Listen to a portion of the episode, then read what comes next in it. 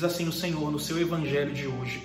Tenho ainda muitas coisas a dizer-vos, mas não sois capazes de as compreender agora. Meus queridos irmãos e irmãs, muitas vezes, nas nossas angústias, nas nossas aflições, no nosso desespero, nós buscamos ao Senhor pedindo a Ele que nos fale, que nos traga uma palavra, que nos dê uma resposta para as nossas indagações, para as nossas perguntas, para os nossos questionamentos. E a resposta de Deus é o seu silêncio. Por que Deus se comporta assim? Por que nos nossos desesperos, quando pedimos respostas a Deus, a sua resposta é o silêncio?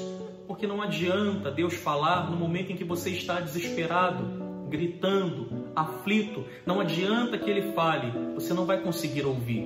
Então, se hoje você precisa de uma resposta do Senhor, se acalme, tranquilize o teu coração, peça ao Espírito Santo de Deus que te traga a paz, e em paz o Senhor virá até você e falará ao teu coração. Que por intercessão da Virgem Maria, Deus abençoe você.